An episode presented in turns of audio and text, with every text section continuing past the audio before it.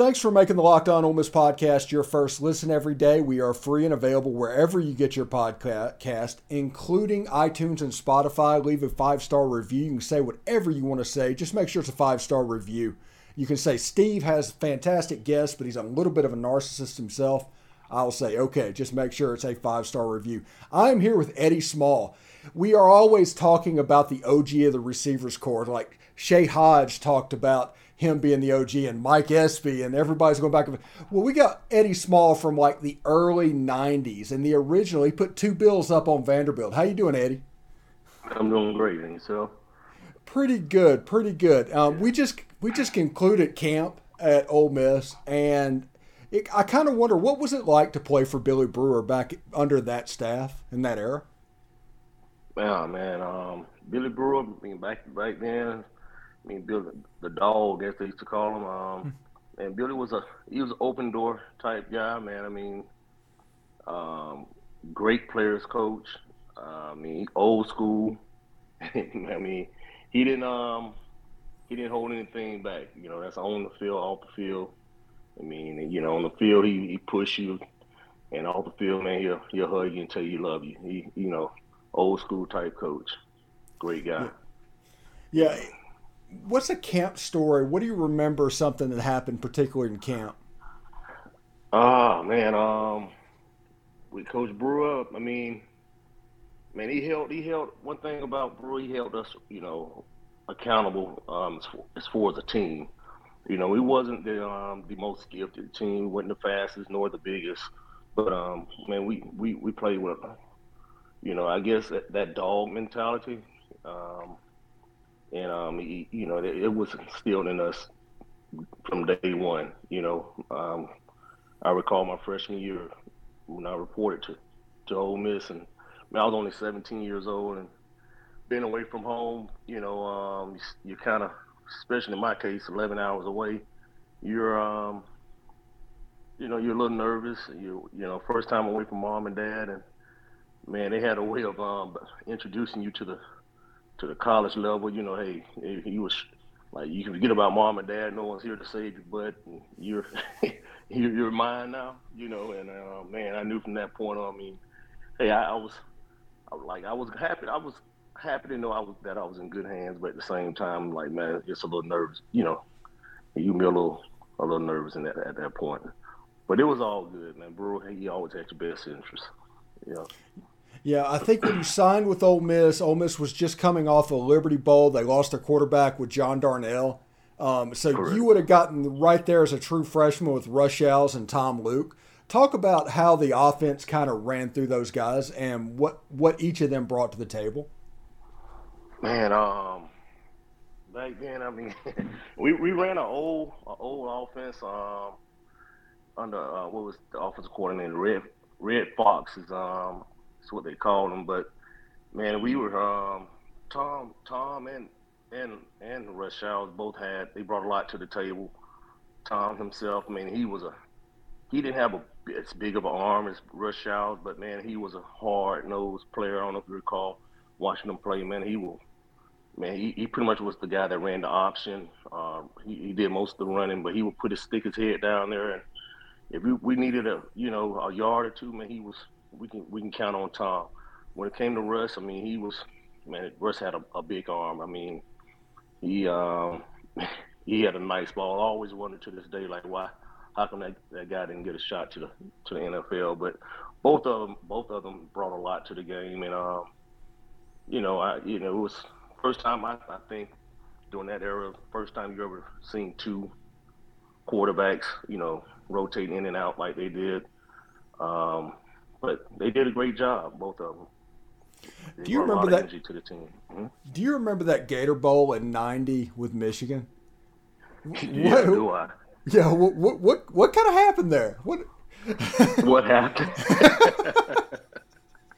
yeah, you know it's hilarious. Um, I mean, we did great that year. We did good. I think we went what nine and two, if I'm not mm-hmm. mistaken. And um, you know, it came down to the to the um to that Gator Bowl. It's like who's the real big M. You know, you got Michigan and you got Mississippi, and man, you know, um, it was amazing. I think that year I don't know if we had played UT the the bowls. I am not sure. I think it was my my freshman year. But long story short, you know, at the time, I think UT may have been like one of the bigger teams we ever played faced against. You know, um, and man, when we played against Michigan, it was, it, you know, we had like uh, I don't know if you remember Sean O'Malley. He's a nose guard. Hmm. He's like five nine, five ten, and um, you know, but Sean did a great job. I mean, all year long. But it was man, it, it was man amongst boys out there. Them guys, I think they had Desmond Howard. Man, he ran all over us. That you know, it was. I mean, you know, it was one of them type deals. We were like, hey, man, we we, we stuck in there. But um, I just one thing, I just one little incident after halftime. Anytime I get to see Tom, Luke, and uh, Russ Shows, you know, we came in, we came out after halftime, and they, they were like discussing who was going to start the series. And man, it was it was funny, but they were like, "Hey, you want to start?" Like, "No, you can start." And, and um, it was one of those type games where you just couldn't wait to get it over with. Like, good God! But um, yeah, it was a heck of an experience, man. Yeah. yeah. But but I wanted to start with that one. We're gonna get happier after this. Okay. Um, you you ended up in I think ninety two was the year with the Joe Lee Dunn defense and Cassius Ware and Dwayne Dotson and all of those yeah. guys. Talk about going up against them every day in practice because you talk about men amongst boys. yeah. those guys could play. Well, put it this way, man. Thank God we didn't have to go against them guys. Um, you know, being on the first team, um, normally it's like ones against twos, you know. But um, man, and truth be told, I don't recall them guys ever doing like scrimmaging or um, I'm not gonna say scrimmaging, but man, Joe, I just recall Joe Lee just running the crap out of them guys. They, I mean, they ran from sideline to sideline, and it was like first guy to the ball. I mean, all eleven had to get to the ball. Um, so I, man, them guys, it was just we were it was amazing. I mean, I look back at at it now. You know, during that time, you don't really appreciate the guys that you're around, but you do look at the stats like, dang, we ranked number like one and two in defense. Um, and but you don't, man. Looking like I look back at videos, I'm like, man, we had a beast on, on defense. Um, you know, Norman Hand, um, of course. I mean, we uh, Chad Brown. We, the list goes on. Whole bunch of guys. Secondary were awesome. So um, Johnny Dixon, my old roommate, he was. Yeah, he, that whole defense was stacked. Yeah. Yeah, I, I, don't remember which year it was. It was either 92 or 93. And I was in high school in Mississippi and had recruit tickets and went up to a Georgia game. And Cassius Ware absolutely killed Eric Zeier and has picked up Abdul Jackson picked it up and ran in for a touchdown. But that play will always stick out in my mind. Yeah. Man, them guys, I mean, Dwayne Dotson, I recall, I mean, Dwayne would study film and he'd have, of course, him and Casher. They were roommates, but um, them guys, they they were serious. I mean, they were they were dedicated um, to that to that film to that football team, and you know, it's like Dwayne saw plays before they even happened. Um, so you know, I think he was a you know one of the one of those ones that were like ahead of his time. Um, Cassius Ware, oh, man, a specimen. You know, even to this day, I think he's still a specimen. I mean, you look at that guy. Um, but the, yeah, that's on the field. You get you know him off the field like totally opposite. Totally up. great guy, you know, loving guy, man, a real soft, you know, big teddy bear to be honest with you. But um, yeah, yeah, yeah those some great guys, man. Great guys. So. All right, so we're gonna we're gonna talk about the Vanderbilt game. That record held up for about thirty years. I think AJ might have been the receiver that broke it. I can't remember which one, but it was in the mid two thousands that it went down. Right. But how did that offense? And, this isn't any slight against you at all, but Ole, Ole Miss didn't yeah. throw the ball very much. Like correct. Yeah. How did how did you get 210 yards in a Vanderbilt game? Well, back then, man, we I, you know we were like we we used to talk about yaks. You know, it's about yards after catch, and um, and then, you know we and we took pride in that as, as receivers. You know, um, the actually the guy who helped the um the record prior to me was Pat Coleman. I think Pat mm-hmm. Coleman Coleman he had just left. So I think the um, his record may have stood maybe two years, through about three or four years, maybe. Mm-hmm. I can't recall exactly, but um, you know, once again, in Red Fox offense as a receiver, you're in a three point stand. You know, um, my brother's gonna give me a hard time about that to this day. But anyway, um, but so you know, you're not in like a running, you know, in a in a in a type offense that the ball just stayed in the air. No, like today, uh, I, I only can imagine. But you know, I don't like to get caught up in that. I don't want to sound like an old head that's bitter, you know, so and so. but God knows, man, about you know. So any any opportunity, you, of course, back then you didn't you didn't get too many balls thrown your way, so you tried to make the best of it. You know, every opportunity given. So um, if I catch the ball, I'm trying to get to the end zone. I don't give a damn where I was. You know, uh, excuse my language, but hmm. I don't care. We're on our on our two yard line. I'm, I'm trying to go 98 yards with it. So hmm. um, I had a couple of big runs in that game. Um, and funny thing about it is, um, when I broke the record, I actually took my tape off. I was letting one of the other guys, the younger guys, go go in and you know get some reps. And um, somewhere or another they couldn't find a helmet, so I had to run in and you. I've taken my tape off, my gloves off, and hmm.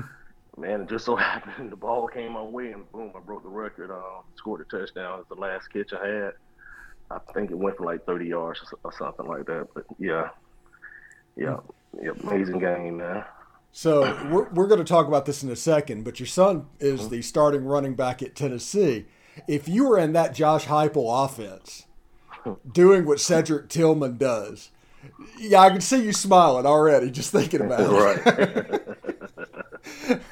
yeah, and like I said, man, you know, I don't like, you know, I don't never talk about it. I just in my hmm. head, yeah, you just like, wow, really, you know, uh, man, it's, it's it's a receiver's dream. I mean, if you look at the draft. I mean, I don't think the first running back got taken until like second round last year. So I just let you know, like, man, it's it's it's a receiver's game this today. So um, yeah, you know, looking back at it, um, you would, you know, look at looking at it now, you you'll think like, man, whew, how how fun would it be just yeah. to know that the ball, you know, your your ball's coming your way a good eight times, ten times a game, and that's you know, that's that's that's paradise for a receiver.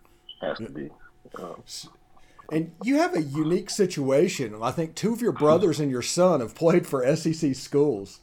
Uh, talk right. talk about that. Were you, were you the first, and then like OJ and Tony and Tony? Yeah, yeah. Well, yeah, I was the first. I'm the oldest. Um, and it, you know the funny thing is, Ole Miss didn't really recruit neither one of them, and I, I was, you know, my, my middle brother Tony, he he hung out with me up there at um, like my the summer of going to my senior year, um, and I think he had actually Leroy Mullins did a cert did well he didn't do the surgery did you know the, the, physical therapy on his knee. I think my brother has he had some type of little bone removed from his um femur or whatnot. But long story short, so they were familiar with Tony. Um, and I don't know what happened. You know, Tony. I don't know if they didn't think he could, they could get him at the time. I think Tony was like may have been he was highly ranked, you know, as a receiver. But um, man, that, when did that stop anything? So I, it, it, was kind of one of them type deals. Like, man, I got a few phone calls, and people were like, man, what's going on? Why? I, I, I, didn't have a clue, and I didn't understand it. But um, you know, everything worked out for the mm. best. Um, yeah, he ended up going to Georgia, and he, he did pretty well there.